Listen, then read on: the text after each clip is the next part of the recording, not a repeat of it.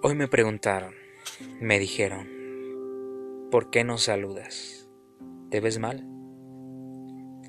Yo les dije, ¿mal hacia quién? Hacia la gente, hacia la sociedad. ¿Qué va a decir la gente si no saludas? Yo vi a esa persona como otras más o como la mayoría. En esa persona vi el automatismo el condicionamiento social. Ese es el gran reflejo de que la sociedad quiere que hagas. Quiere que vivas de acuerdo y dentro de sus reglas sociales. En la cual que debes de saludar. ¿Por qué? Porque eso está bien y porque es buena educación. Eso es lo que dicen. Y, y, lo, lo pelean tanto que dices, wow, qué condicionamiento. Y esa persona le dije, tú vives lo que quieres vivir, lo estás viviendo. Dice, claro, yo hago lo que quiero.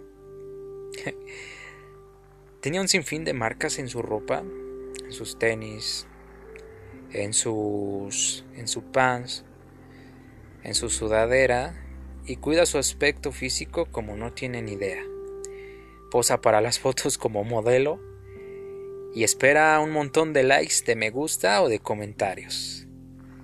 Eh, se lo dejé a su criterio y dije, pues, qué feo vivir lo que no quieres vivir. Qué, qué mal que, pues, que vivamos de una forma automática, que vivamos A, B, C, de acuerdo a la sociedad. Debes de crecer, debes de sacar una carrera, casarte, tener hijos, envejecer, ser abuelo y morir. ¿Por qué? Porque eso lo dicta la sociedad. Y lo terminas haciendo y qué feo llegar a una edad de 80 años y hacerte esta pregunta a esa edad de ¿realmente hice lo que quería en mi vida? Y compadres y dices, bueno, no hice lo que realmente yo quise, sino lo que la sociedad quiso que yo hiciera. Y esto lo digo a chavos jóvenes que, que debes de preguntarte, cuestionarte de qué es lo que quiero ser en la vida.